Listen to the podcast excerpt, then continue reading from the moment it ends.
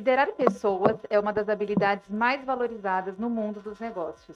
Em poucas palavras, liderar é sobre dirigir, motivar e inspirar as pessoas.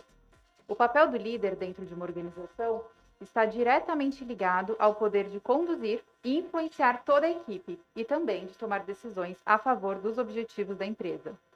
Para se ter uma ideia, de acordo com estudos realizados por uma empresa de pesquisa de opinião dos Estados Unidos, o líder, te, o líder tem influência de até setenta por cento no engajamento dos funcionários com o negócio. E a verdade é que, infelizmente, muitas pessoas que ocupam esse papel não estão preparadas para essa responsabilidade. Eu sou a Aline Honório, gestora de operações da Ângulo, e hoje nós vamos falar sobre como liderar com eficiência e manter equipes de trabalho produtivas. Os nossos convidados de hoje são André Lima, profissional com mais de vinte e cinco anos de experiência no mercado, iniciou sua carreira como profissional de finanças em varejo e banco. Em seguida, se tornou especialista em serviço ao cliente, operações, infra- infraestrutura aeroportuária e segurança na aviação civil, gerenciando e dirigindo operações dentro e fora do Brasil, em empresas como Webjet, Gol e TAM, onde atuou inclusive como gerente geral de vinte unidades de negócios fora do Brasil. Sempre com orientação para o cliente, seus pontos fortes são planejamento, organização e mediação. Bem-vindo, André. Muitíssimo obrigado, é um prazer enorme estar aqui com vocês hoje para bater esse papo super rico. Só pela descrição aí do profissional dá para ver que a gente tem bastante issues para poder tratar. É um imenso prazer, muito obrigado pela oportunidade, viu? Muito obrigada a você. Rodrigo Koifman já participou aqui com a gente de outros episódios. Ele é C E O da Ângulo, aceleradora digital que impulsiona os resultados das empresas através de tecnologia, marketing, vendas e performance, e também C T O da Hub Local. Oi, Aline, obrigado mais uma vez pelo convite. Estou muito honrado de estar aqui perto do André. Felipe Santana, Head de Atendimento da Ângulo. Ele atua diretamente nas estratégias de aceleração dos nossos clientes e também exerce papel de liderança na Ângulo. Cara, que, que bate-papo incrível, viu? Já teve uma conversa com o André e com certeza foi um Felipe antes e um Felipe depois.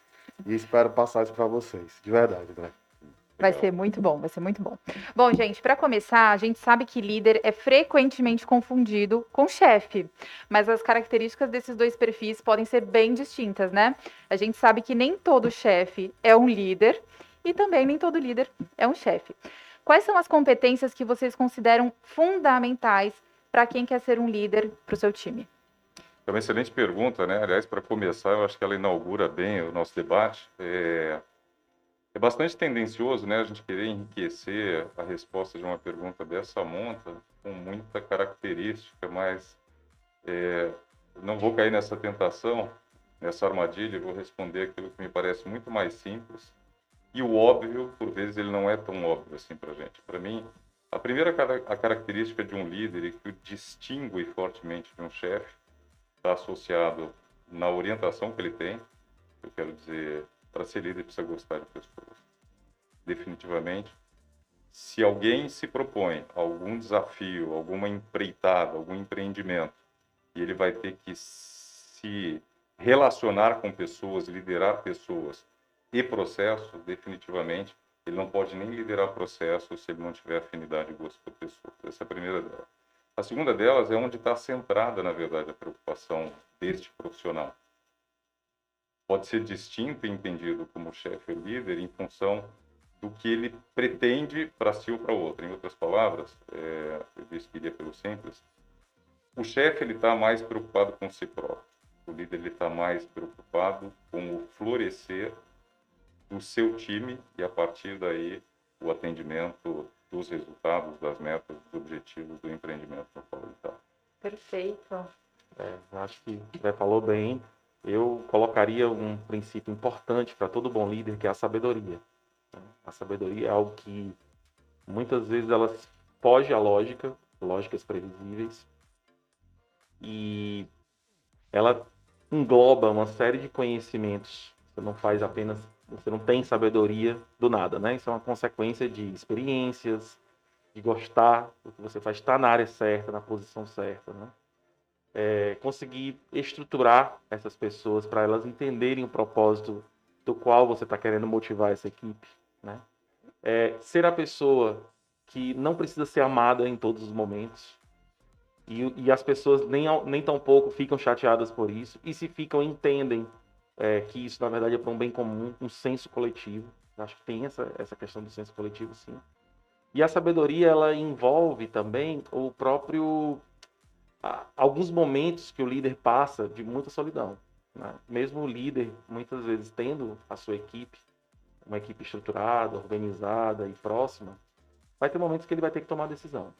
E essas decisões, muitas vezes, não são fáceis e pode, inclusive, influenciar a vida dos seus liderados. Então, é entender, antes de tudo, da responsabilidade que você tem com essa, com essa posição. Não pelo status, mas pela responsabilidade de impactar negócios, pessoas, famílias, né? Eu vejo muito mais como um propósito mesmo do que apenas uma posição dentro de uma organização. Então, escolher, é, e isso não é fácil todos os dias, né? Às vezes, tomar uma decisão que você sabe dos riscos, né? O Jeff Bezos da Amazon fala que tem portas que só abrem pelo lado de dentro. E é exatamente isso. Tiveram decisões que eles poderiam arriscar, outras não foram tão fáceis assim, né? E aí a gente tem que entender esses momentos, a hora de arriscar, a hora de voltar, nem sempre acerta, mas eu costumo dizer que um bom líder, ele nunca erra. Ou ele acerta ou ele aprende com esse erro, né? Ele reflete e vê, puxa, eu acho que eu posso fazer melhor da próxima vez, isso aqui me trouxe mais maturidade para para esse momento. Sim, sim. Quer complementar com alguma coisa, Felipe? Cara, é... ser líder na, na, na, na parte de atendimento é muito complicado, porque você precisa estar gerenciando crise todo dia, né? Todo dia precisa estar podando de um lado para poder ganhar do outro e fazer aquela mescla de negociação, politicagem, house of cards total todo dia. E aí todo dia eu digo que é um final de Copa do Mundo, porque é, o gol de ontem não vai valer o gol de amanhã. E aí e fica naquele ciclo, né? Então, ser líder, é, na, minha, na minha experiência sobre atendimento, é muito menos glamour e mais trabalho. Sem dúvida nenhuma. Eu posso pegar um gancho nessa fala? Claro. Você, você falando disso me lembrou, e também o, o Santana tendo falado, é, é bastante piegas, né, um pouco batido aquele livro que está logo na primeira lista de livros que você tem que pegar quando você vai se dedicar a fazer gestão e liderança, que é o Monge e o Executivo, né? Mas sim, ele definitivamente, volta e meia, a gente precisa se debruçar sobre ele, voltar em princípios que são alicerçais, que são basilares dessa tarefa, e que é uma tarefa, na grande maioria das vezes, sofrida, na grande maioria das vezes, solitária, e que você, a partir daí, conclui que ser líder é servir, e você vai ter bastante amargura ao longo dessa trajetória, e isso, de alguma forma, sim, te torna muito mais forte, muito mais capaz de lidar com a diversidade do dia a dia. Como você disse, o, o gol de ontem não vale mais para hoje, né? Você começa uma nova rodada. E definitivamente, esses alicerces do que é o ser líder é servir a todo tempo e fazer abnegação cotidianamente. Sem dúvida. E a gente está falando aqui de relacionamento com pessoas, né, gente? Desse papel influenciar pessoas, fazer com que elas sigam ali pelo melhor caminho, estejam satisfeitas, estejam motivadas. E aí, Ferran Soriano, o diretor executivo do Manchester City e autor do livro A Bola Não Entra Por Acaso, ele defende que o modo de liderar uma equipe, ele deve mudar de acordo com as características e compromisso do time em diferentes momentos. Em resumo, as pessoas mudam, elas podem estar engajadas hoje, mas amanhã não tão engajadas assim.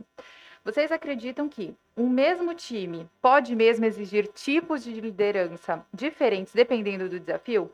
Se sim, como um líder deve se adaptar a esses momentos sem surpreender a equipe com uma mudança brusca de postura? Então, eu sou um líder aqui super parceiro, de repente eu vou ser um cara que não tem muita paciência. Como é que isso acontece? As pessoas mudam, o líder precisa se adaptar, mas como é que ele faz isso da melhor maneira para que o time não estranhe essa mudança aí? Perguntinha capciosa. Só uma perguntinha boa, né, hoje? Para testar mesmo, sim, mas o...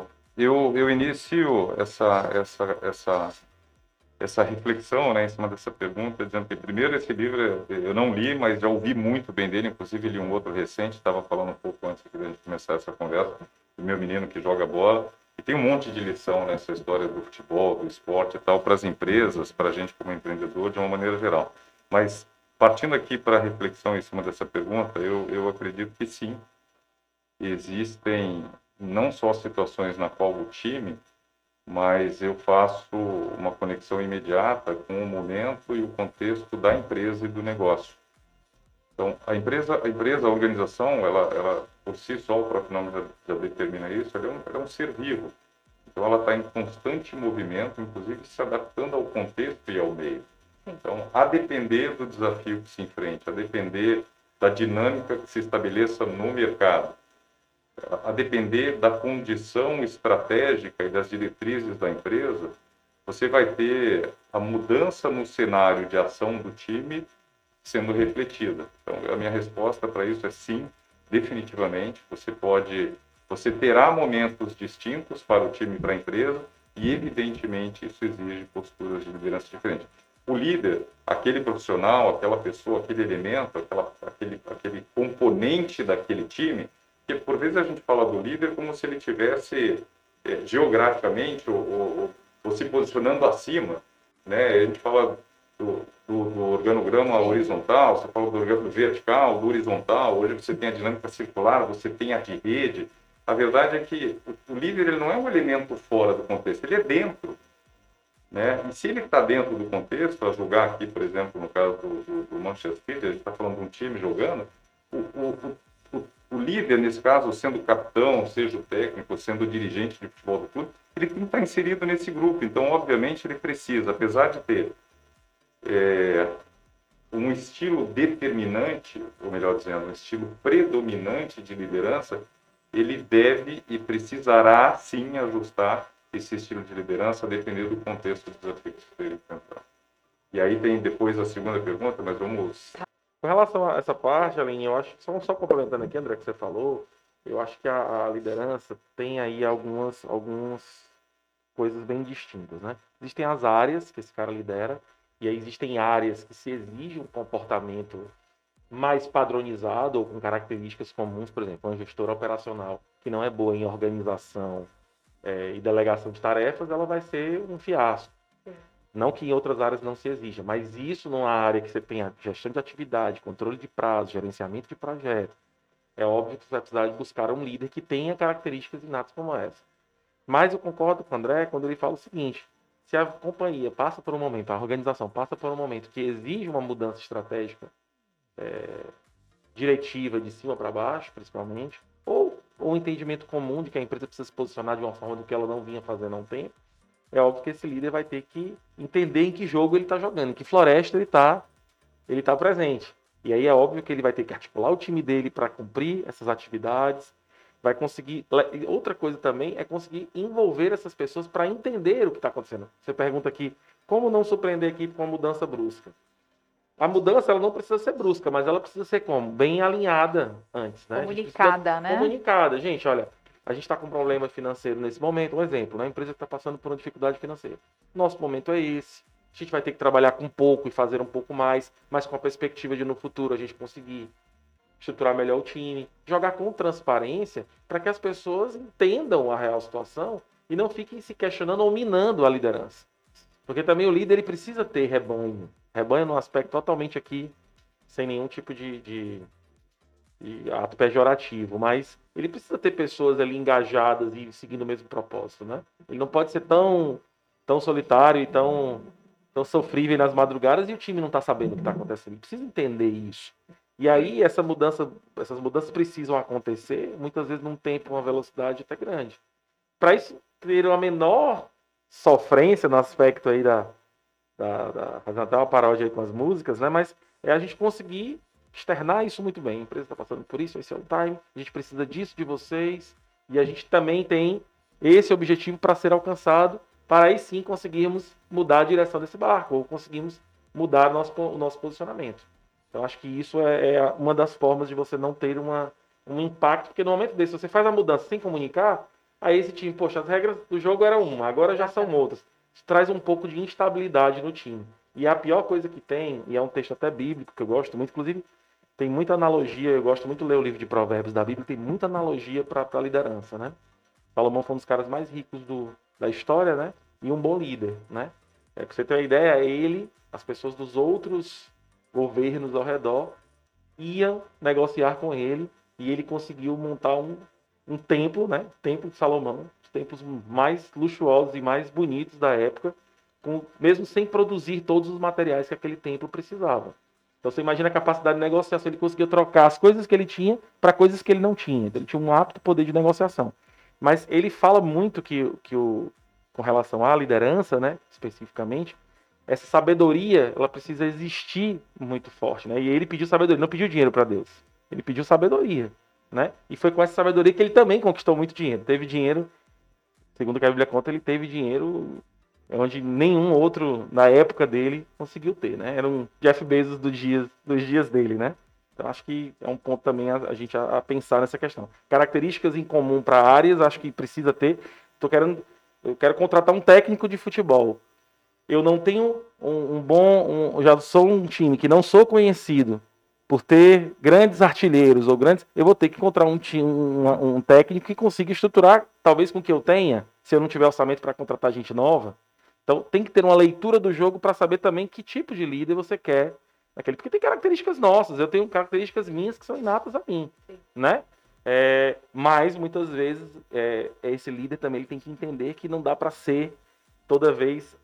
A empresa não pode seguir ele. Na verdade, ele tem que ser um líder para a empresa, né? Exatamente. E isso o Ferran Soriano, ele fala, inclusive, nesse capítulo aqui do livro sobre liderança. Ele fala, não é a equipe que tem que se adaptar ao seu estilo de liderança. Você que tem que adaptar o seu estilo de liderança ao time, né? São as é pessoas muito mais difícil você mudar o comportamento das pessoas. O comportamento é uma coisa que é, é bem desafiador na vida dos líderes, né, André? Você conseguir...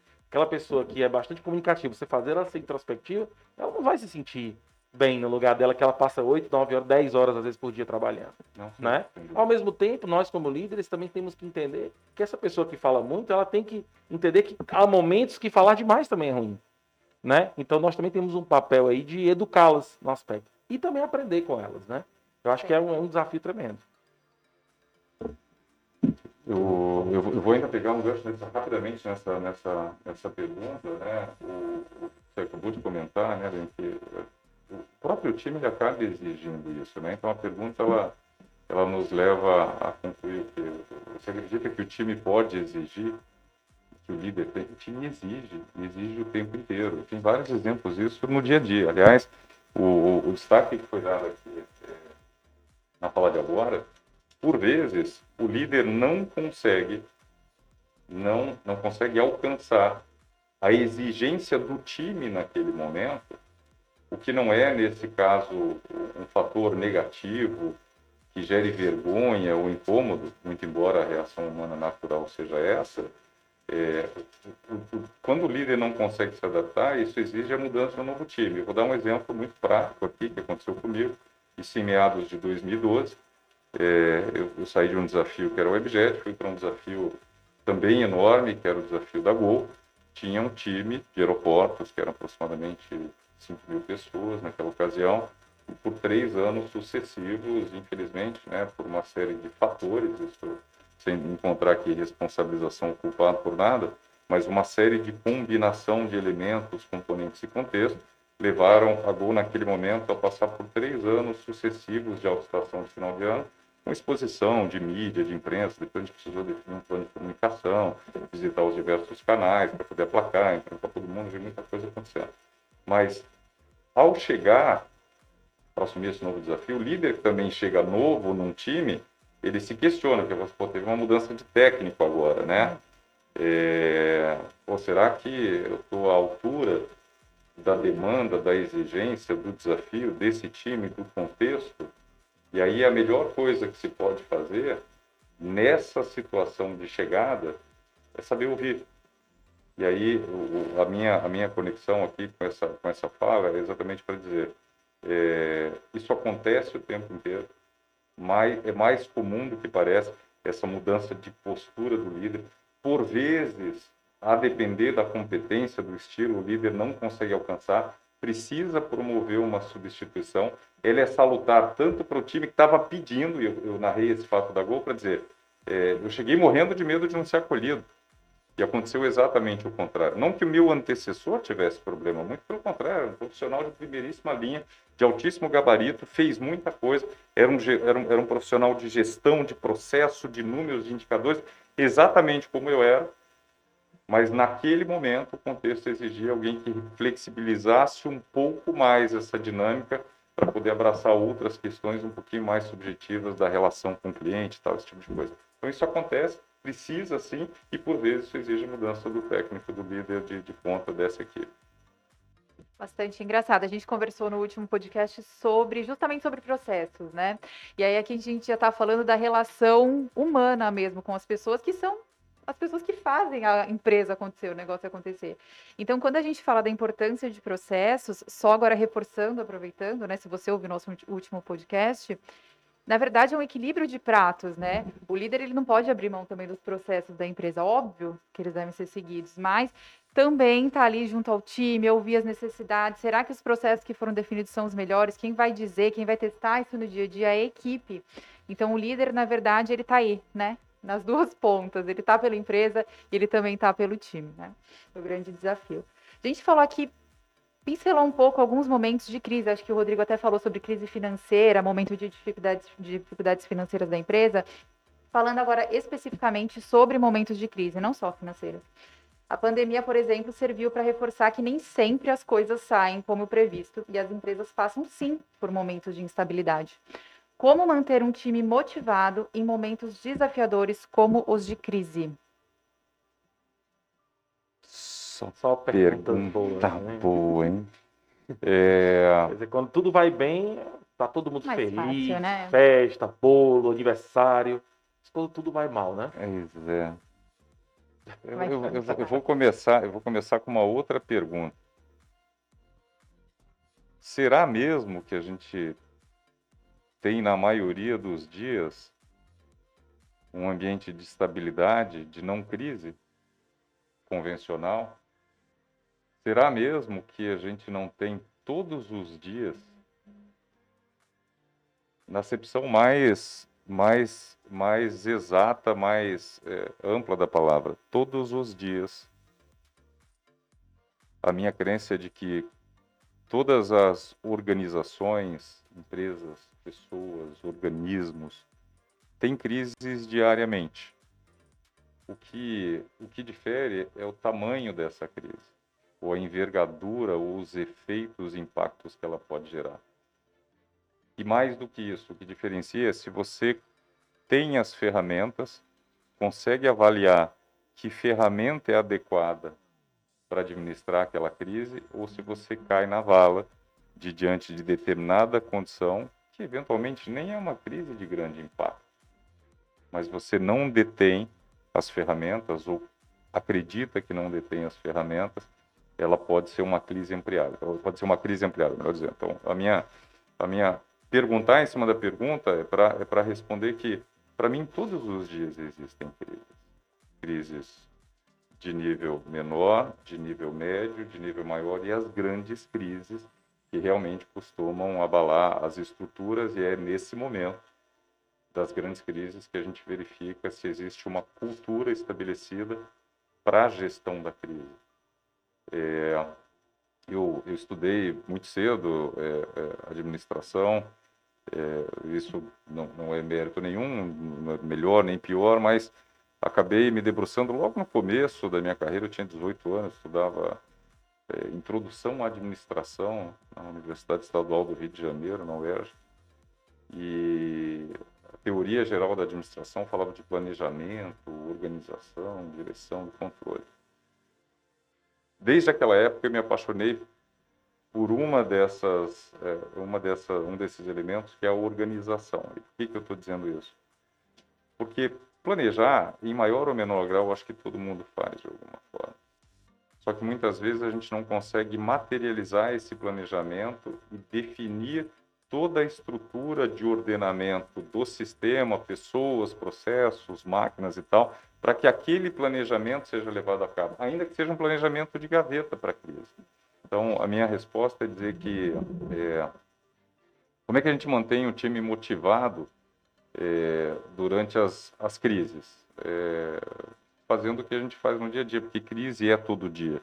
A gente não pode, é, diante de uma situação adversa, denominada crise, ao longo daquele dia específico, A gente alterar muito o comportamento tem a ver com a pergunta anterior, né? Como é que a gente comunica para o time se ele sentir muito? Você não pode alterar comportamento.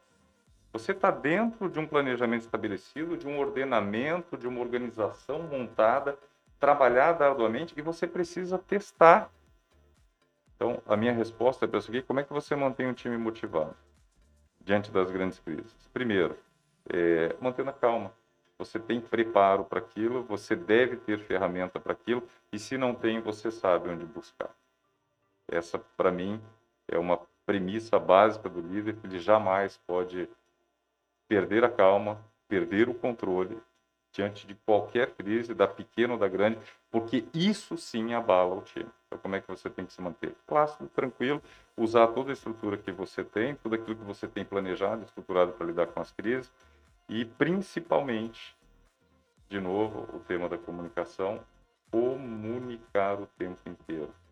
O maior problema nas gestões de crise costuma ser não a falta da ferramenta, aplicação inadequada, o desconhecimento do que fazer, costuma ser a comunicação mal alinhada. Alinhar, alinhar, alinhar. E mais, a crise ela não, ela não entra e você dá um golpe, ela termina, né? Você entrar no tatame, né? Opa, entrou uma crise aqui, você vai lá, tatame, e pô, pá, acabou. Não, a crise ela, ela, tem, ela tem uma curva, e às vezes ela, ela, às vezes ela tem uma curva de baixo, e você sabe que ela vai ter uma curva de alta de novo, porque ela vai atingir determinado stakeholder que você conseguiu blindar na primeira fase. E aí ele vai ter um outro tipo de repercussão. É... Neste caso aqui, para dizer de novo da comunicação, a gente precisa alinhar o tempo inteiro. Então, eu vou falar aqui uma brincadeira, né, para quebrar um pouco esse, esse, esse ambiente. A, a, a minha esposa costuma dizer, principalmente se eu tomar uma cerveja, esse, isso, aí fica mais acentuada crise essa característica. Crise, crise, crise, crise. Mas ela diz assim, você repete o tempo inteiro a mesma coisa. Fala assim, é de propósito, eu fui treinado para isso, eu vivi na aviação, eu simulei aquela crise várias vezes, eu aprendi que comunicação nunca é demais. Então, essa é a minha visão em relação à administração de crise. Eu tenho uma curiosidade, agora de maneira mais prática, já assisti uma palestra sua, um momento que a gente trocou as ideias. Como vocês mantiveram os funcionários da Webjet engajados, sabendo e sendo anunciado por todos e sendo comentado dentro da, da empresa que ela ia ou decretar falência, ou ela ia passar por uma aquisição, M M A, ou ela ia ter que, enfim, muitas pessoas iam ser demitidas, talvez nem todo mundo fosse incorporado se a Gol na Gol comprou. Como esse pessoal. E você me disse uma coisa que eu fiquei mais surpreso ainda. Diz que foi a época que eles mais produziram, bateram metas. Quer dizer, é meio é, antagônico e meio é, é, estranho, né? Você imaginar. O cara não tem perspectiva de futuro, sabe que pode ser demitido, sabe que a empresa não está indo no seu melhor, já vinha trazendo balanços que ela não estava saudável financeiramente. Não era um negócio que ia ter longevidade. E aí? É paradoxal, realmente, né? Essa, esse caso, né? Ele parece uma grande mentira, igual é o, a, a bios aqui do André Lima, logo no começo. É porque faltou muita coisa na bio ainda. Faltou, faltou, faltou. Não quis, não quis. É. Mas o, a tua pergunta ela é sensacional. O, como que a gente conseguiu? É, de novo, não é um tatame. A gente, essa, essa novela, né? Esse capítulo dessa história...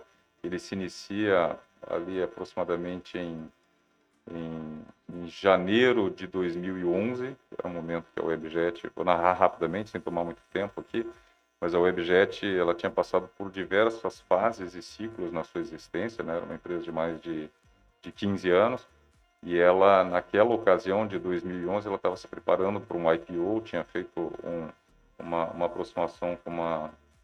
com a Ryanair, que é a maior low cost, na verdade, uma das maiores, né, naquela ocasião, das maiores low cost do mundo, e ela estava se preparando para fazer um I P O, para um posicionamento. E aí veio essa notícia, eu cheguei na Webjet em janeiro de dois mil e onze, em junho, em junho de dois mil e onze, na verdade foi um pouquinho antes, foi ali em maio, mais ou menos, de dois mil e onze, a gente tinha um evento, e aí vou contar rápido, prometo, porque não vou tomar muito tempo, adoro contar uma história.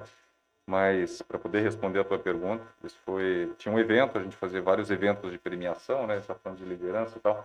Para manter o time engajado, você precisa estar junto com ele, você precisa ser gente igual a ele o tempo inteiro. Então, a gente mensalmente tinham dois programas, né, de premiação, e a gente não separava os times, esse cara é de rua, esse cara é de terra, esse cara é financeiro, esse cara é comercial, esse é marketing, era a família toda reunida, e a gente premiava os melhores resultados, né? Então era muita proximidade. E num desses eventos, com presidente, vice-presidente, diretores, a gente, eu estava lá, o meu presidente estava em São Paulo, tinha ido é, para tratar negócios lá, e ele me ligou e falou assim, cara, tem que manter o time funcionando. Aí, no meio do evento, a gente comemorando, ele falou assim, vai sair a notícia ainda hoje, de que teve, é, vai sair hoje a notícia da compra da Webjet pela Google. Isso vai para C A D e tal, ainda vai ter órgãos de consumidor, vai ter todo esse processo, mas é, logo, logo eles vão saber, mas mantém o time aí funcionando. Converso com a Suzana, era a nossa diretora de, de gente e gestão naquela época. Eu confesso que eu fiquei silencioso naquele momento, eu pensei, como é que eu vou fazer para manter? A gente está com cento e vinte pessoas aqui num evento. Estão memorando. Como é que eu vou fazer para manter esses caras aqui? É, tá bom, festa no funeral, né, praticamente. É, festa, tá, cara, beleza. Não, não, tá entendido. Você tem alguma dica? Ele falou assim, tenho. Falei, qual? Assim, se vira. Tá bom, cara, beleza. Brincadeiras à parte, é, como é que a gente manteve esse negócio funcionando? Primeiro de tudo, é, não foi na crise que a gente começou a construir relações no time como um time. Era algo que antecedia. Então, quando essa notícia chega, ela já pegou o time preparado para lidar com aquilo. Se a gente fosse usar toda a capacidade, competência, melhores consultores, psicólogos, podia trazer o que tinha de melhor no mundo. Naquele momento, não ia dar jeito. Então, esse trabalho era um trabalho que vinha sendo construído já há algum tempo com aquele time, inclusive a partir de um processo seletivo que tivesse a capacidade de compreender e aproximar valores do profissional, daquela pessoa, com a empresa e com o desafio vindouro, né? Então, essa é uma construção que já vem antes. A primeira resposta é essa. E a segunda, eu vou novamente bater no tema da comunicação. Nesse evento, é, em algum momento, eu fui até o palco para a premiação, é, dei a importância sem dar importância. Então, a gente comunicou antes, aí eu vou explicar um, um, um processo, uma dica de ouro em matéria de comunicação e gestão de crise. Foi dada a notícia, falou, gente, tem uma notícia que vai sair em breve, tem uma aproximação da Webjet com a Gol, a gente é, vai ter muita novidade nos próximos dias, mas eu garanto que vocês serão sempre os primeiros a saber, os primeiros a saber, da mesma forma que a gente está fazendo isso aqui agora e comunicando para vocês. Então, eu queria dizer isso para vocês, dizer que o mais importante agora é a gente seguir a nossa festa, porque a gente ainda vai comemorar muito mais conquistas. Então, a gente não deu toda a importância que o assunto tinha. Mas, André, isso não é um erro crasso em gestão de crise? Sim, em relação ao fato. Você não pode menosprezar ou subestimar o problema. Mas não, não é errado na comunicação que você passa. Porque comunicação, e aí a dica de ouro é, é melhor sempre, tem a teoria do vazio do poder, né, na, na, nas organizações, na política, existe o do vazio da comunicação. Por pior que seja a notícia, é melhor que você dê ela antes. É melhor que o seu time saiba antes. É melhor que saiba por você. Então, a gente administrou isso no momento, é... sabendo que tinha um time bem montado antes.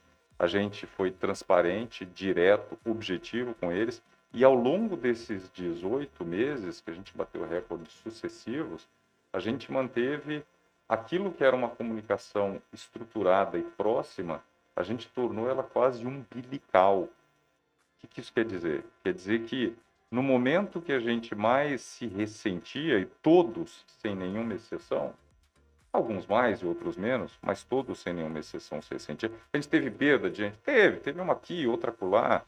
É, o time de aeroportos naquela ocasião era quinhentas e quarenta e sete pessoas. A gente perdeu dez por cento disso, foi muito, porque é o, é o movimento natural. Mas cada perda não representava para a gente dor, representava o movimento natural das coisas. Então, A questão ali, como que a gente conseguiu manter dezoito meses? Primeiro, tinha um trabalho prévio. Segundo, a gente se aproximou e, a, e, e tornou a comunicação, que já era próxima, tornou ela quase umbilical. E terceiro, a gente não deu atenção ao problema e sim deu atenção à solução. Por quê? Porque existia a oportunidade de que boa parte daqueles profissionais fossem aproveitados. E é uma tendência nossa, muitas vezes, olhar sempre a metade do copo meio vazio e não a metade do copo menos cheio.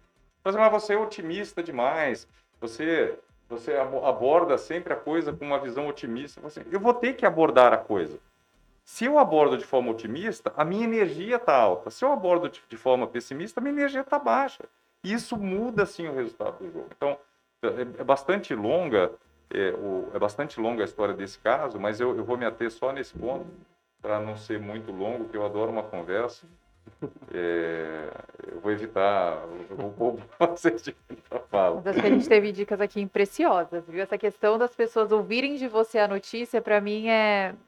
é o que mais vale, assim, a gente sabe que a rádio corredor, as pessoas chamam, né? Rádio corredor de empresa, é, sempre rola conversinha, um escuta de um jeito, passa de outro. Então, quando você, como líder, comunica isso de forma clara, gente, aí você acaba, né, com esse tipo de desentendimento. Bom, a gente falou aqui sobre comunicação, a gente falou sobre alinhamento de valores entre profissionais e empresa, que isso também é muito precioso. Existem outros aspectos que, que vocês consideram que mantém um time engajado? Eu acho que é, engajamento hoje em dia, é, não é à toa que as empresas que mais têm sucesso e são mais reconhecidas no mercado têm times engajados. O time, é, ele precisa entender qual o papel que ele ocupa dentro dessa organização. E, mais do que isso, também ele precisa entender que a vida, trabalhar, pode ser um elemento de transformação na sua vida também, né? Como indivíduo. Vai poder realizar sonhos, sim, trabalhos são remunerados por isso, né? Mas eu acho que tudo começa nesse porquê. Por que eu estou aqui, né? Por que o Rodrigo ocupa esta posição hoje? E amanhã pode não ser, as posições mudam, né? O Rodrigo de hoje, ele é diferente do que ele foi há dez anos atrás. E graças a Deus por isso, né? Eu vejo que o engajamento, ele tem que trazer o time para perto. Por pior que seja, seja no momento de crise, é como um time de futebol. Nas alegrias, é como um casamento. Acho que a maior, maior, menor metáfora é o casamento. O casamento, ele não é feito só de alegrias. Ele é feito, porque que o, o padre fala, né? O padre, o pastor, o rabino. Na alegria, na tristeza, na doença, na saúde. Não é porque eu vou ter que aguentar o momento de dor. Não é isso. No momento de dor, a gente cresce pra caramba. Eu acho que um dos maiores aprendizados que eu tive não foi nas alegrias, né? Eu, eu, a gente conseguiu estruturar um negócio agora recente que está valendo muito no mercado financeiro. É, mas se você for olhar os cinco primeiros anos desse negócio, é só derrota. Só derrota. Eu, eu cheguei a, a chamar os nossos investidores para conversar, um bate de papo de final de ano. E eu contei os cinco primeiros anos. Ele falou, Rodrigo, isso dá um stand-up comedy. Engraçado, a gente boleu, bolou de rir no restaurante. Não, Rodrigo, tu tá exagerando, não é possível. Tu é comediante?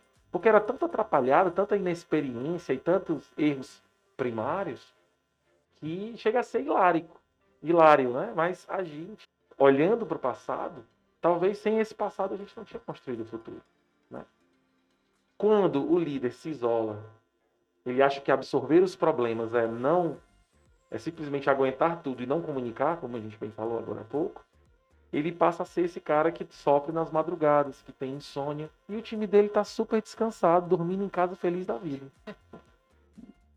Então você acaba sendo a pessoa que não conseguiu engajar essas pessoas. O ideal é esse crescimento da liderança horizontal, uma liderança circular, de rede, onde você consegue entender que o líder tem o seu papel, mas ele...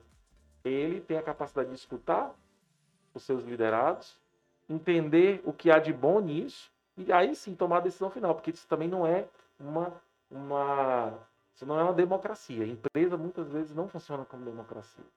Porque são pessoas diferentes, a minha visão é diferente da sua, que é diferente. Agora, o importante é que temos pontos de vista diferentes, mas o nosso objetivo é o comum. O nosso objetivo é, é chegar ali, né? Eu tenho um sócio que pensa bem diferente de mim, ele é mais emoção e eu sou razão. Isso significa que nós nos damos bem? Pelo contrário. Tem momentos que eu preciso aprender a ter mais emoção com ele, a comemorar, a vibrar, trazer o time mais para perto. E tem hora que ele precisa vir mais comigo, porque os resultados não chegam, né? Então, esse equilíbrio, né? Não é à toa que quando se fala que os opostos se atraem da física, tem, tem, a, tem a matemática, tem a física a favor disso, né? Isso traz um senso. Como, sendo mais objetivo, né? É, o time engajado, ele é um time que compra as dores, sofre as derrotas e aprende juntos. Ele está com você em todos os momentos. Agora, para isso acontecer, é algo conquistado, como bem o André falou. Não é simplesmente imposto. Olha, você precisa agora acreditar no que eu acredito, é. Você precisa aguentar tudo que eu aguento, sim. E quando as coisas estiverem bem, a gente vai ficar bem. Aí a gente não comemora. É isso. Não é isso. Você tem um trabalho antes de aproximação, de entender o outro, de aprender com o outro, de caminhar juntos. Daí você, como líder, você está ali com um papel muito mais de piloto. Mas você tem copiloto, você tem comissário. Um voo não sai só com o piloto. Não é isso, André? Tem ali uma nenhum. Equipe trabalhando, um staff por trás daquilo ali. E ele não é mais ou menos importante, né? Ele tem uma posição que pode, pode decisiva, ter, mais, ter né? mais decisiva, exatamente. Hum. Mas ele com certeza tem um copiloto, tem a, as torres de controle, né? Tem todos os dispositivos, tudo isso, o planejamento também. Então, eu, eu acredito que um, um, um time engajado é um time que ele se envolve ao ponto de entender esse propósito da companhia e ele passa a ter uma, um comportamento de alguém que vive aquele propósito. Então, o maior desafio das empresas hoje é, primeiro, ter propósito. Muitas delas não têm. Elas visam coisas muito superficiais, né? Sim. Empresas que têm propósito, há estudos que comprovam que elas são mais longevas, elas demoram mais a acabar. Por quê? Elas não estão conectadas ainda no como. O como muda muito, né, hoje em dia, gente. Verdade. O mundo VUCA e o mundo complexo, né, e rápido, ele muda muito, né? Esse negócio que a gente montou há cinco anos atrás, ele mudou muito. Mas ele foi também um fio de esperança para novos negócios que nasceram. É o que a gente chama da pivotagem, que inclusive no, no ramo de startup a gente usa muito esse termo da pivotagem, né? O que é a pivotagem? É você inverter mesmo, você vira, você está indo numa direção e você diz, cara, não é por aqui mais que eu vou. Mas será que para tomar essa decisão, para eu virar para cá, eu não tinha que ter chegado aqui antes? Essa é a grande dúvida, né? Porque o mundo não é tão simples assim, e as coisas não, tão, não tão, são, são tão desenhadas. Ainda mais para quem está trabalhando com inovação, é um desafio tremendo. Então, se reinventar nesse mercado exige muitas vezes esses momentos de... E quando o time está com você, você sente isso. Sente isso. O profissional, ele, ele não está ali só pelo dinheiro. Já vi casos de gente recebendo propostas até mais, para ganhar mais, mas por entender que ele está no lugar certo, por ele entender que ele tem uma perspectiva de futuro também de crescimento dentro da empresa, e que ele aprendeu talvez nos seis meses o que ele não aprendeu em cinco anos, isso motiva mais. Tem pesquisas que mostram que o salário não é o fator decisivo na contratação. Claro que eu estou falando também no nível de pisos, de tetos, tá? Sim. Estou falando em meios, em, em pesquisas comuns, o que a gente entende muito mais do que o dinheiro é o reconhecimento, é o envolvimento com os valores da empresa, os valores da empresa muito bem alinhados com, com entre o líder, a organização e os, e os seus colaboradores. Então, são esse, é, é todo esse, é bem complexa a minha pergunta, mas é tudo isso que a gente falou que no final gera, não é uma fórmula simples, aperta um botão e vamos ter um time engajado. Não. É uma construção, é, é verdade. Que ela é dia a dia. Inclusive, nesses momentos de derrota, se você consegue... Olha, eu costumo ver casais que estão cinquenta, sessenta anos juntos e que os primeiros anos foram os piores anos do casamento. Não foram os últimos, foram os primeiros. E por eles terem resistido os primeiros, aprenderam e se trabalharam, né? E hoje... Você vê, é uma relação diferente. E eles agradecem, porque aquilo dali era um desafio, na verdade, de transformação na minha vida. Talvez ser uma pessoa desequilibrada financeira com uma pessoa que é extremamente equilibrada no momento dá choque. Mas o cara que, é, que não era equilibrado financeiro passa a perceber os benefícios disso. E como foi, e se não tivesse sido provocado, não seria assim. E a pessoa que é extremamente organizada entende que há momentos na vida que precisa ser mais ousado, que precisa investir, precisa comprar uma coisa, fazer um esforço maior para investir em alguma coisa que pode dar um retorno no futuro. Então, tem equilíbrio aí. Eu acho que esse equilíbrio é o grande segredo da vida. Não é da empresa, só da vida. É, o... Só fazer um ponto. Porque, às vezes, também as empresas entendem que engajamento é o oba-oba. E não é só isso. O engajamento é você alinhar a cultura da empresa com o, o seu colaborador, né? Aquela, a cachaça da sexta-feira ou a viagem que vão fazer no final do ano para poder é, comemorar o Natal, o Ano Novo, não é o engajamento cem por cento. Você está dando só um paliativo, que eu digo que é pão e circo, né? Que os romanos davam isso há muito tempo atrás. O engajamento é você aliar a cultura da empresa e o direcionamento que a empresa está querendo ir com seus colaboradores, vocês caminharem junto para um propósito. É, só complementando aqui, Felipe, também a questão da meritocracia. Eu acabei não falando sobre isso, né? Também há empresas que não trabalham muito bem essa meritocracia. E isso fica exposto para a equipe, que é o seguinte, você fazendo ou você não fazendo, é você tem o mesmo resultado na empresa. Não! Você tem que mostrar para os seus colaboradores o, o modelo ou para onde a empresa acredita. E muitas vezes validando, ó, esse cara aqui, ele tá aqui, não é à toa. Ele tem bagagem com a gente, ele tem história, ele comprou brigas com a gente. Ele vivenciou esse, essa época que não tinha, que não tinha os manjares dos deuses na mesa, né? E esse cara aqui, é exato, que saiu agora da companhia, é exatamente o modelo que a gente não quer para a empresa. Esse não é o modelo, não, é o, não, não está alinhado com a nossa cultura. Então também a meritocracia é muito importante. O, o colaborador entender que esse reconhecimento, ele também não vem do dia para a noite. A gente está trabalhando com a geração Y, que é uma geração muito imediatista. Eu não vou falar nem da Z, não, porque a Z já é praticamente instantânea. Eu costumo dizer que meu filho não sabe nem o que é uma internet fora do ar. E ele não consegue lidar ainda bem com isso. Porque para ele, ele acha que a internet sempre precisa estar funcionando. Mas, falando com os times que estão entrando na nossa empresa, principalmente nas áreas de júnior, estagiários, são pessoas que querem plantar hoje e colher no mesmo dia, porque o mundo está instantâneo. Só que tem coisas na vida que precisa de processo. Gosto do Simon Sinek quando ele fala que escovar dez vezes ao dente trazem cáries em seis meses. Porque o segredo não está em escovar dez vezes no dia, né? No dia. É escovar pelo menos duas todos os dias. Né? É a consistência que a gente chama. E a geração, muitas vezes, é. mais, as pessoas mais novas não entendem isso.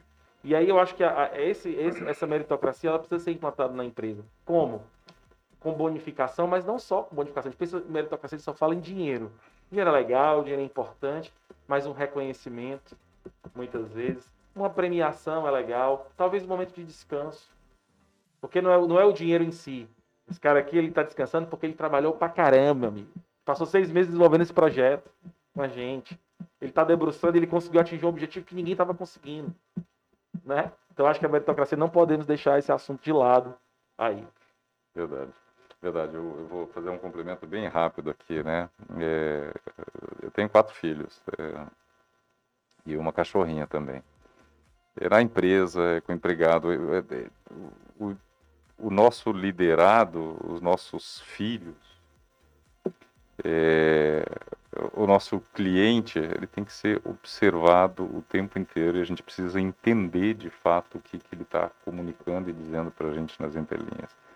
O exercício do líder, ele é constantemente observar, entender, perceber, processar e encontrar o caminho mais adequado para a combinação daqueles elementos, né? Então, eu falei dos quatro filhos, porque a tua fala da meritocracia me remete lá em casa, e a, a pergunta aqui é que vocês consideram os pontos principais, os principais aspectos que mantêm o time engajado, né? É, concordo em absolutamente tudo que você falou, o tema da meritocracia, o tema é, do diálogo, o tema... de não é só o final de semana, é realmente participar e estar junto, é, é ombrear junto com o time o tempo inteiro. E, e uso o exemplo lá de casa, porque por mais que a gente tenha boa prática e tal, é, é uma construção de sempre. O, de novo, né, o aprendizado daquilo que o, o gol de ontem, o acerto de ontem, o engajamento de ontem, a proximidade com o teu liderado de ontem não te garante o hoje, muito menos o amanhã. É, e acredito fortemente que uma das coisas mais importantes para você conseguir manter engajado é você ter coerência com o teu liderado. E coerência se consegue através da liderança pelo exemplo. Você tem que dar o exemplo. Então, se eu lá em casa digo para o mais velho, que tem lá suas rotinas e tal, assim, Henrique, você precisa tirar o lixo até as dez da manhã, que é a hora que vai passar o rapaz da coleta. Se eu digo isso para ele, seja de uma forma amorosa, seja de uma forma carinhosamente dura, seja de uma forma muito dura, seja de uma forma displicente, não importa. O que importa é ele observar que aquelas tarefas que eu assumi para mim, eu estou executando com a mesma disciplina e a mesma consistência. Então, coerência, é, você consegue manter o time engajado quando você é coerente naquilo que você está falando e, principalmente, quando você dá o espaço para que ele reflita, ele se autoavalie e ele decida, porque ele decide. Decidir ou não colocar o lixo para fora é uma escolha dele, não é minha. O profissional da área decidir ou não entregar o relatório na hora é uma escolha dele, não é uma escolha minha. Ele pode sofrer de procrastinação. E aí, como é que você administra essa coisa para o manter engajado? Porque aquele que não consegue cumprir uma vez, ele começa a sofrer as consequências, o que é natural. Seja por parte do líder, seja por, por parte do par, tá certo? Seja por parte do liderado dele. Então, esse trezentos e sessenta graus, ele está presente e faz o seu tempo inteiro. Qual é a forma? É você ser coerente. Então, se você quer manter engajado, É, faça você aquilo que você diz, o que a gente costuma dizer em casa, né, o ditado da avó, faça o que eu falo, não faça o que eu faço. É um erro, ele vai fazer exatamente o que você faz. Se você está engajado e comprometido, se você entrega o relatório no horário, ele provavelmente vai seguir. Ah, ele pode ter um problema de procrastinação. Aí é um outro, é um outro processo que está associado a feedback, que a gente dá aquela oportunidade que a gente conversa. Feedback é constante, é o tempo inteiro, tem plano de desenvolvimento, você tem que se comprometer com o desenvolvimento dele. Né? Então, o papel do líder para manter engajado é conseguir entender o que está acontecendo, tem que ser coerente, ou seja, precisa liderar pelo exemplo, precisa falar e fazer, e precisa esse ciclo de feedback desempenhar, de, de elaborar, na verdade, um plano de desenvolvimento no qual ele se comprometa verdadeiramente com o liderado, né? Então, só fazendo um complemento rápido em cima dessa fala, esse, esse é formidável. Volta e meia a gente se pergunta, por que, como é que faz quando tem engajamento? Porque, e tem momentos, tem momentos que você só precisa deixar, porque a pessoa tem autoavaliação, ela consegue. Não precisa fazer, interferir, interceder o tempo inteiro. É anormal você estar sempre bem, é anormal, né? Agora, o engajamento que a gente quer, qual é? Aquele que... O, o, a brincadeira entre os amigos diz, né? Quando tem dois, o, cara, você é meu amigo, sou. Então, quer dizer que se eu estiver ali me pegando com alguém, você vai chegar de voadora, não vai nem querer saber quem está certo e quem está errado, você vai defender o amigo. Esse é o engajamento que a gente procura, mas esse você só consegue realmente com proximidade. Não tem outro jeito. Sim. Bom, a gente já entendeu aqui, então, que o papel do líder ele vai além de engajar o time e de delegar tarefas. A gente sabe que... que um líder deve também estar sempre atento ao mercado e apto a entender e implementar mudanças. A gente está falando aqui de pessoas dentro e fora de uma organização. Quando o Rodrigo fala de porquê, o porquê a sua empresa existe é isso. Você faz alguma coisa para alguém, você faz para o mercado, né?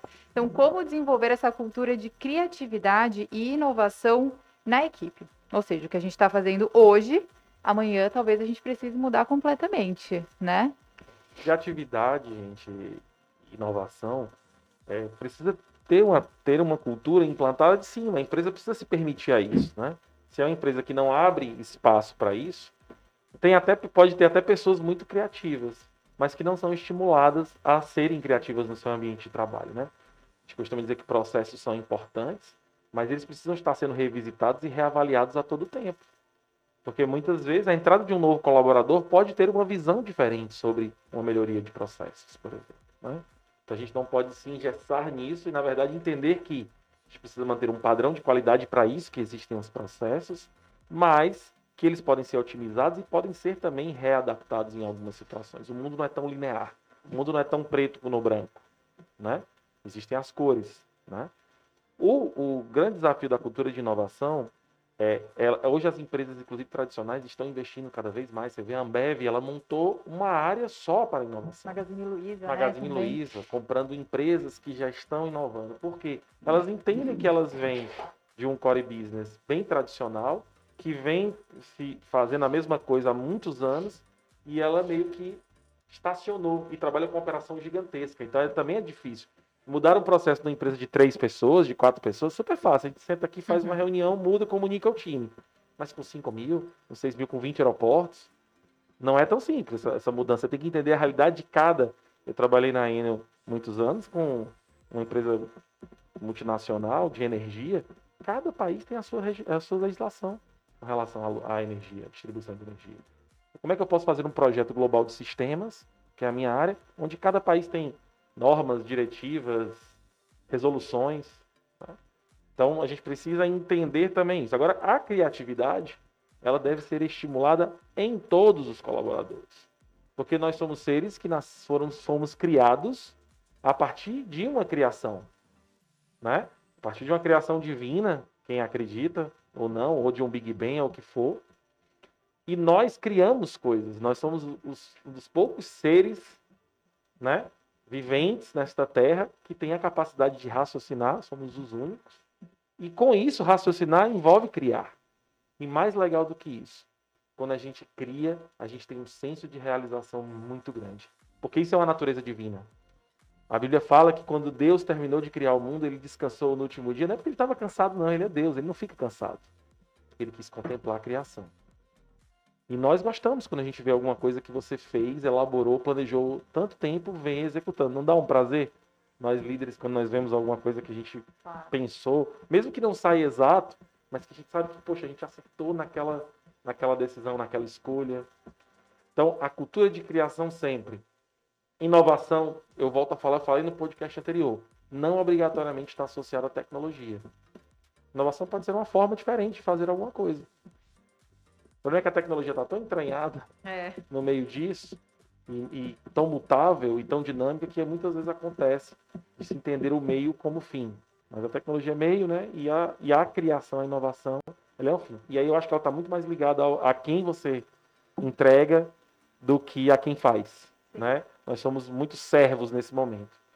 De entender aquilo vai resolver que dor, para quem, né? Com que objetivo. Agora, o como... Talvez a inovação esteja muito também ligada a isso, né? De você entender que eu posso fazer de uma maneira mais criativa, que eu posso fazer de uma maneira mais eficiente, de repente, né? Então, essa, essa cultura, ela precisa ser implantada. As empresas que não tiverem isso, elas provavelmente não devem subsistir nos próximos anos. Isso não é padrão. Só vocês verem a quantidade de empresas que dominaram por muitos anos os mercados, e você vai ver hoje as empresas que dominam, elas têm um tempo de vida diferente. Se ela não se reinventa, a H P... Todo ano ela faz um planejamento estratégico. Sabe que a missão da H P hoje não é vender impressoras como era no passado. Sabe qual é o grande foco dela agora para os próximos anos, André? Impressão três D na Lua, nas, nas bases de satélites, porque Opa. é muito caro transportar isso. Ah. Então é muito melhor mandar o sinal e imprimir lá o objeto, a manutenção, redução de custo, e a gente consegue explorar mais Fantástico. o universo. Né? Então, mudou, né? Alguém que estava pensando Fantástico. em imprimir apenas papel... mudou o seu posicionamento. Então, é isso. Se você não tivesse com a, com a cultura de, cri, de criatividade, nossa, ficar muito imerso na operação, Aline, você acaba não, não vendo novas formas de construir é, essa, essa, essa, essas inovações dentro das empresas. É, eu concordo absolutamente com você. Eu até acredito que eu, eu, eu sempre me achei um cara pouco criativo. Eu sempre fui meio engessadão, fui um cara de finanças, cara de operações, aviação, negócio, pai de book, manual, simula e tal. Escrevi manual, nossa. E aí, há cinco anos atrás, eu fui estudar um pouco esse tema. Eu falei, cara, acho que eu não vou ter futuro, não. Eu preciso me reinventar aqui nessa brincadeira, senão o dinossauro vai começar a gritar. E aí fui estudar esse tema, né, de inovação, criatividade, fiz design thinking, fiz alguns cursos e tal, e acabei tendo contato com o tema da inovação mesmo, um pouquinho superficial, né?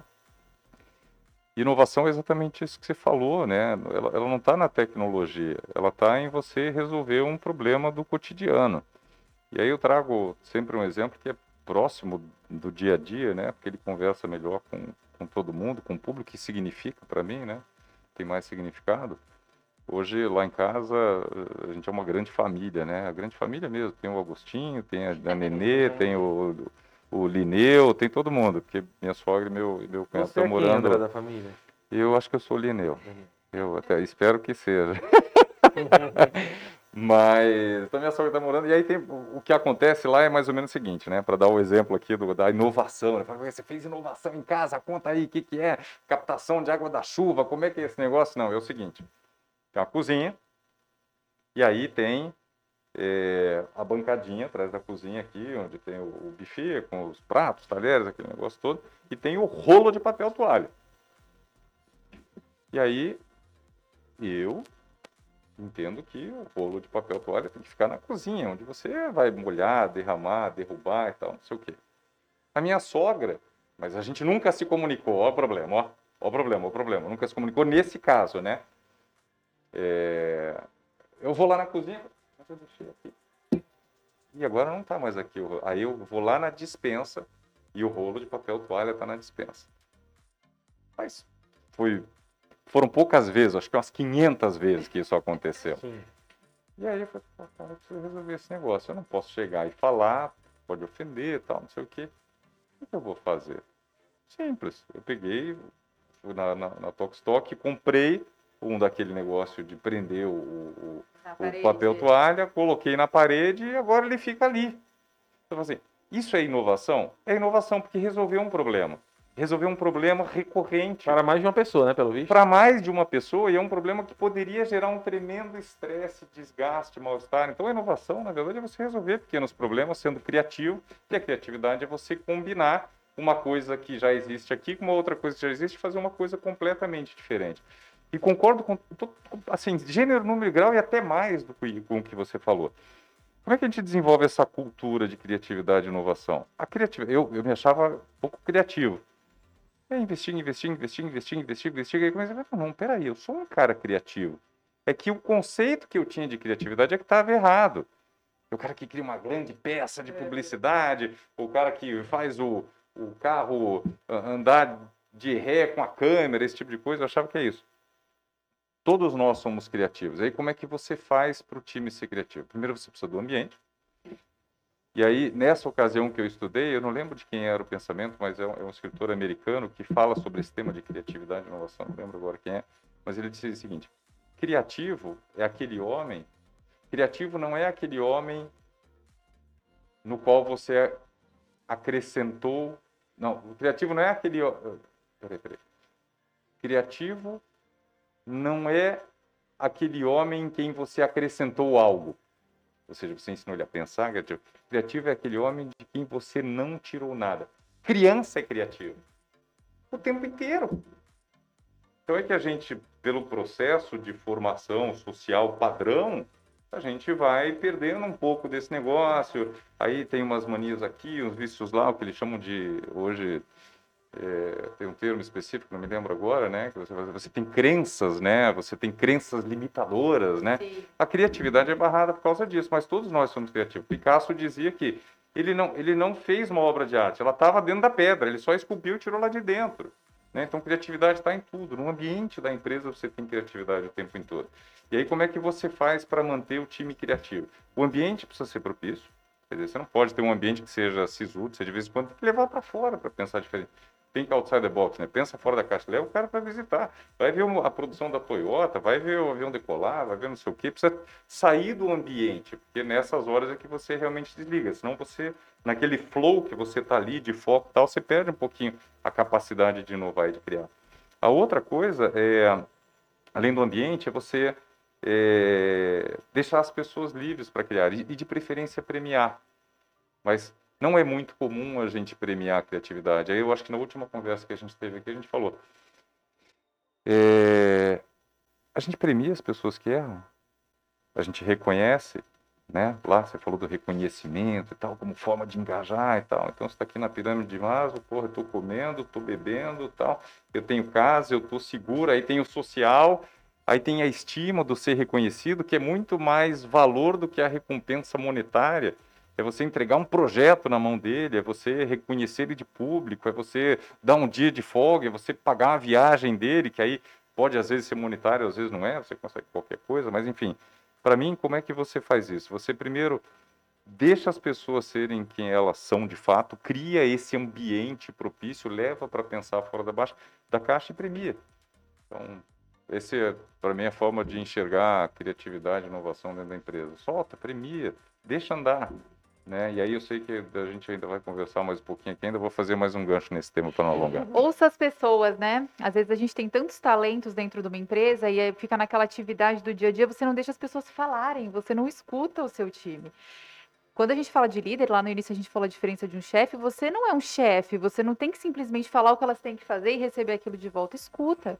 Você não sabe tudo, a gente tem que ter essa humildade, a gente não sabe tudo, às vezes você tem uma pessoa do seu lado que entende tanto de uma coisa e você está deixando essa oportunidade de passar. Então, escute, escute. Bom, pessoal, continuando aqui, é... a Marta Gabriel divulgou hoje, inclusive, eu vi hoje, pelo menos no Instagram dela, uma pesquisa realizada com mais de mil brasileiros. E os entrevistados que já desempenharam o papel de líder relataram que sua principal dificuldade era estabelecer limites com a equipe. vinte e nove por cento das pessoas que já foram líderes relataram isso, essa dificuldade de estabelecer limites para o time. Como fazer isso sem parecer grosseiro, sem parecer que você está minando ali as ideias das pessoas que a gente acabou de falar para incentivar? Geralmente os colaboradores, os liderados, eles têm uma tendência, como eles são muito especialistas específicos, e muitas vezes não tem o olhar do generalista, do todo, de defender as suas ideias, né? Eu me lembro, inclusive, numa das palestras, na palestra que o André trouxe, é, muitas vezes as pessoas estavam convictas de alguma coisa. Ele mesmo estava num projeto, ele contou pra gente. É, ele tinha a certeza, até foi a pergunta que eu fiz, qual foi a situação mais difícil que você passou na tomada de decisão e tal. Assim, ele contou exatamente que muitas vezes não é só a sua ideia. Existe um conjunto, existe a, a, outras pessoas, outras visões que às vezes você não está vendo e você tende a achar que você foi injustiçado ou que ninguém respeita a sua opinião. Então, o grande segredo é, com, é trazer essas pessoas para um realinhamento global. Vou mostrar o seguinte, Aline, eu entendi a sua ideia, eu acho que sim, nós temos como implantar isso, mas vamos pensar um pouco se isso também, dentro de uma cultura coletiva, não pode afetar o financeiro, não pode afetar uma área de R H, a gente não vai ter dificuldades nesse aspecto. Será que isso realmente para agora é o momento? Será que na conjuntura atual a gente vai ter força para conseguir segurar isso com um projeto de seis meses? Como nós vamos rentabilizar isso? Lançar outros desafios para que o colaborador também entenda que ele não trabalha centrado na, no departamento dele ou na equipe dele.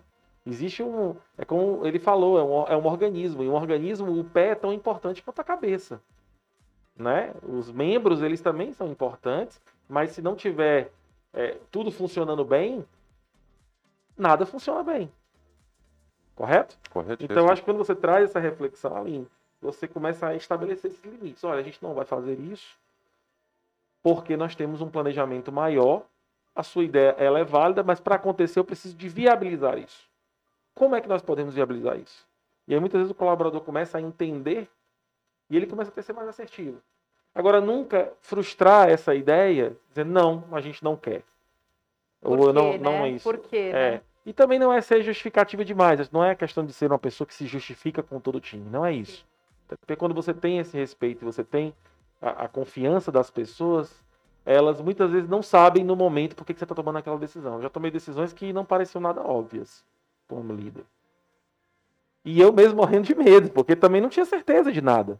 É um mundo muito incerto. Mas aí não é que nós trabalhamos focados nisso, mas muitas vezes o líder tem que ter o feeling. Eu deixo, eu, na minha, eu deixo isso como último, último fator de decisão, porque também o coração é muito enganoso. Mas tem horas que muitas vezes esse feeling funciona. Tá todo mundo indo para um lado, você não, a gente vai para este lado aqui. E o bom líder, quando ele acerta, a equipe começa a entender que, cara, esse cara ele é fora da curva. Ele está vendo mais do que a gente está vendo. Ele não é líder à toa. Ele tem uma visão diferente. Você vê o Jobs, é um cara, para a época dele, quer dizer, os gestores de Pepsi e tal, ninguém mais concordou. Ele estava gastando muita grana, mas aquilo dali, na verdade, ele era fundamental para se descobrir algo novo, para se inventar um mercado novo. Ele tem uma frase que eu gosto muito. Ele diz que se a gente fosse ouvir o que as pessoas queriam, mais ou menos assim, traduzindo em miúdos, a gente não teria construído a Apple. Porque a Apple ela nasce no aspecto de trazer o computador para casa das pessoas, o dispositivo para casa das pessoas. Uma coisa totalmente inviável na época que começou na década de setenta. Era coisa de corporação, de empresa, computação. Olha o que esse cara transformou. Você consegue viver sem um dispositivo, sem um computador hoje em dia? É muito difícil. Mas ele não esperou acontecer, ele criou esse, esse cenário. Então, muitas vezes, o limitar a equipe é trazer, mais uma vez, a comunicação e trazer também esta visão, ele pensar esse, como liderado, como, como tem algo aqui em cima que pode ser impactado, inclusive para esse projeto que ele está trazendo, para essa ideia que ele está trazendo. O, o Bezos também fala uma coisa muito legal. Empresas que são muito grandes, elas tendem a achar que risco, é, uma ideia mal executada pode arruinar a empresa em escala. Só que ele faz uma reflexão muito legal no livro dele, nas cartas de Bezos, que nem é ele, né? É um jornalista que escreve, né?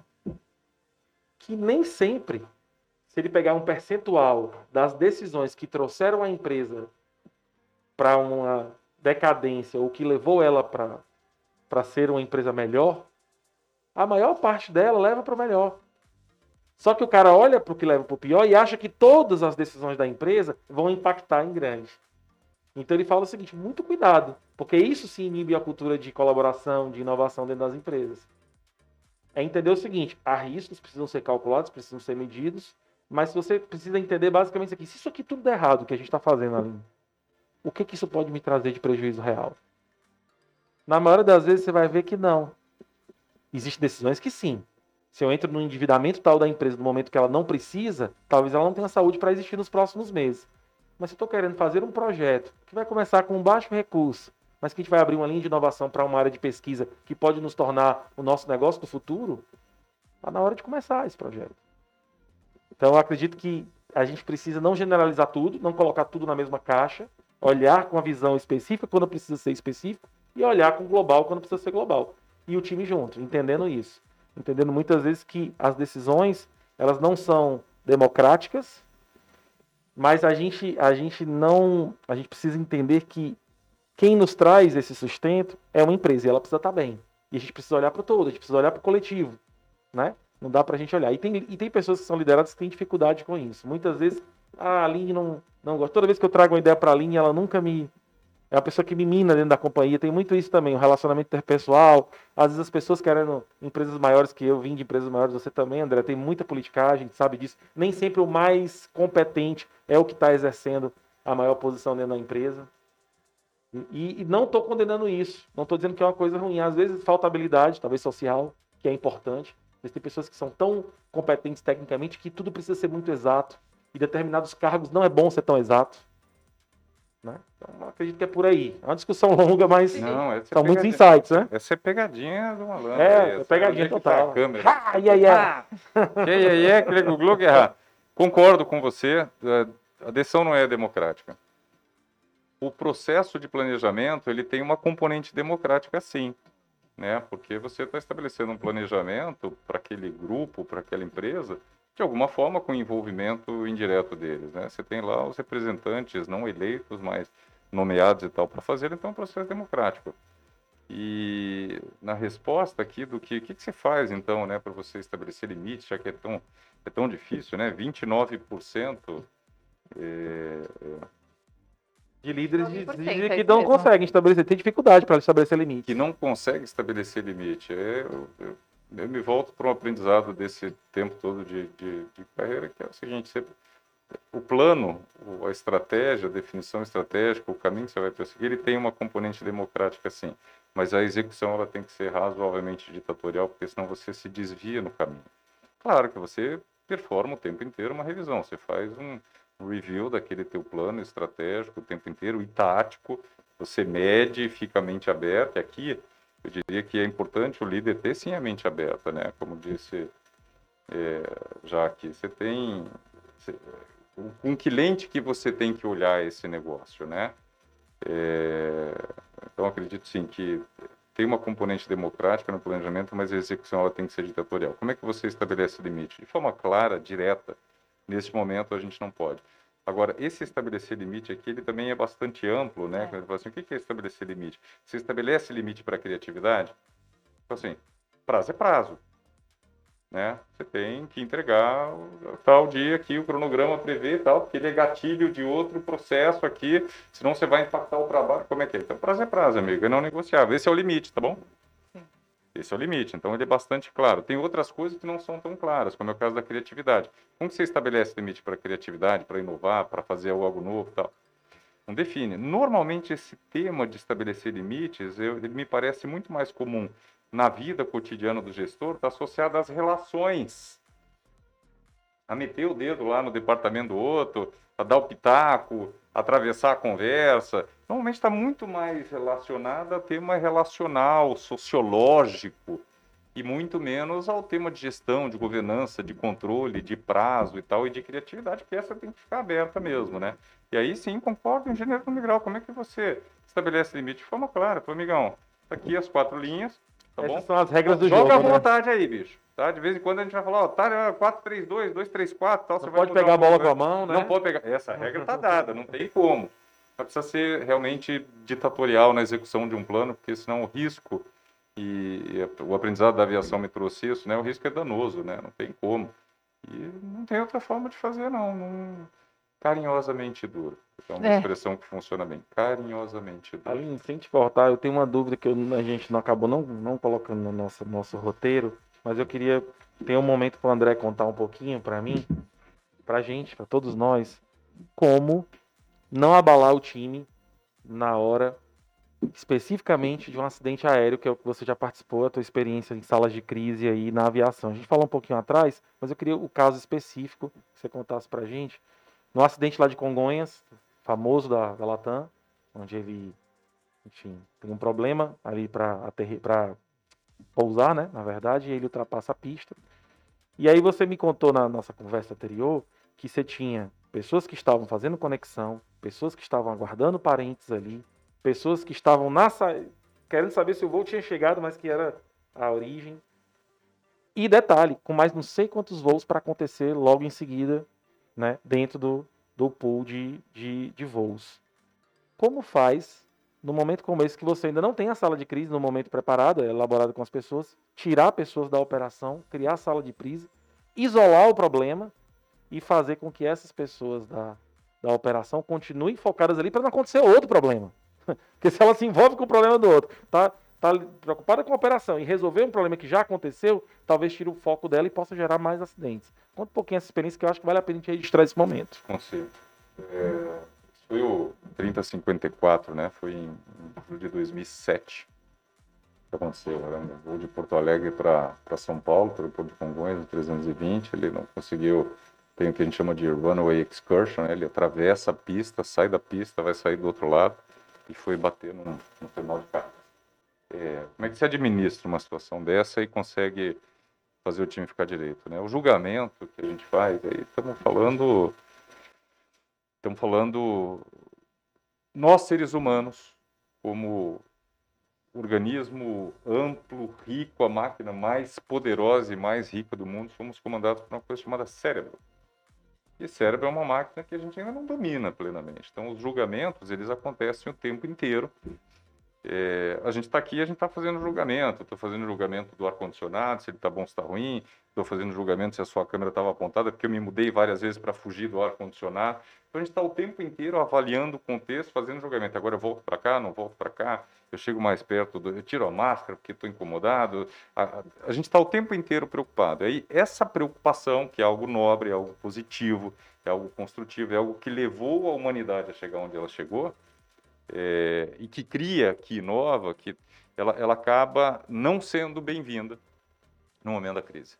No momento da crise, como essa, por exemplo, do trinta cinquenta e quatro, a primeira coisa que a gente faz é seguir um roteiro. Então, voltando aqui para aquilo que é democrático e que é ditatorial, elaborar o, o plano especial que a gente chamava de PICE, naquela época, na TAM.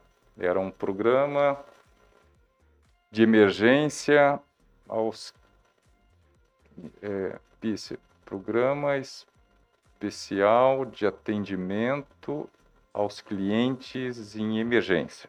Era parte do psicólogo, mas existia e existe em todo, existe uma regulamentação, tal, é previsto pela ANAC, existe o que a gente chama de plano de emergência. A primeira coisa que a gente faz é separar o que é crise do que é não crise, tá? A empresa aérea continua funcionando. A TAM, naquela ocasião, performava, a gente está falando de meados de dois mil e sete, ela performava alguma coisa em torno de setecentos, oitocentos voos por dia.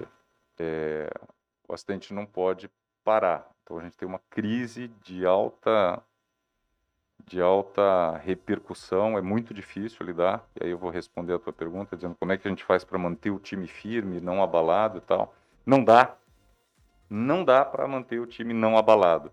Dá para você eliminar o julgamento do time e colocá-los dentro do processo. Não dá para o time ficar inteiro. Você está lá performando e tal. Primeiro você faz, separa aqui. Isso aqui é crise.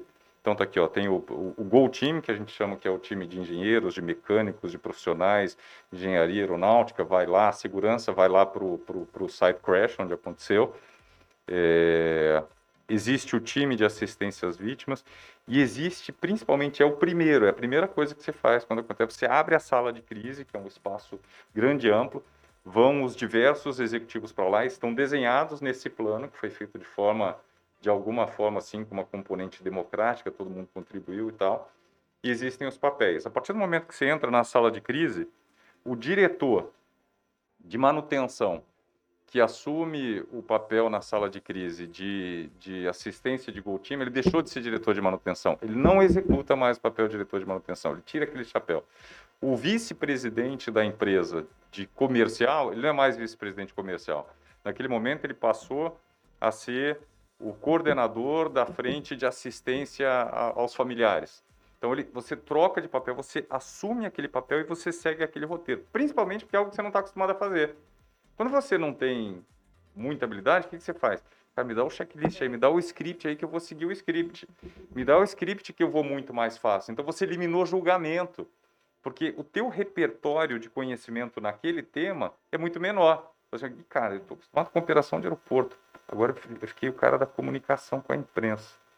Não é muito a minha praia, treinei e tal, não sei o quê, mas eu vou pelo roteirinho. Então, você elimina julgamento e as coisas costumam ficar um pouquinho mais ordenadas. E aí, abre a sala de crise, cada um assume o seu papel.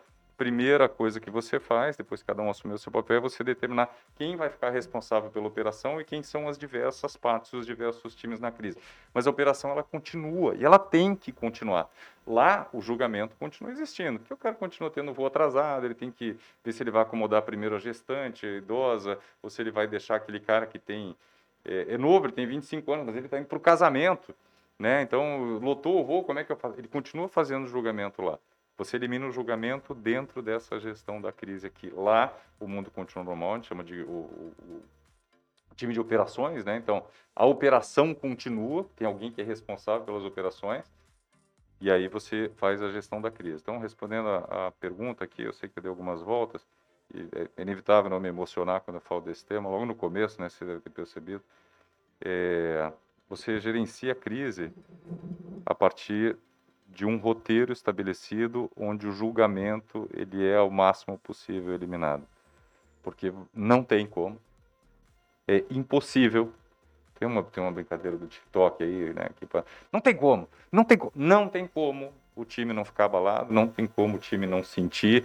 Não... O cara que está lá na operação do aeroporto, lá em, em Tangará da Serra, ele vai ver a notícia, ele vai ver, ele vai acontecer. Em algum momento ele está lá fazendo check-in, de repente você olha para ele e está debulhado em choro.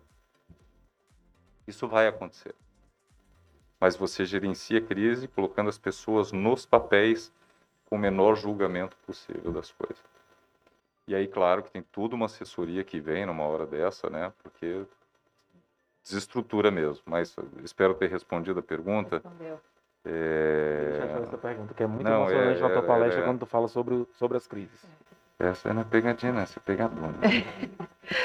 Bom, pessoal, a gente já está aqui há mais de uma hora, eu acho, né? Com esse conteúdo. Eu sabia que o André não poderia não ser poderia trinta minutos. Ser diferente. Então, pra gente, a gente vai encerrar, encerrar aqui com poucas palavras. A gente passou todo esse tempo falando sobre o que é um líder.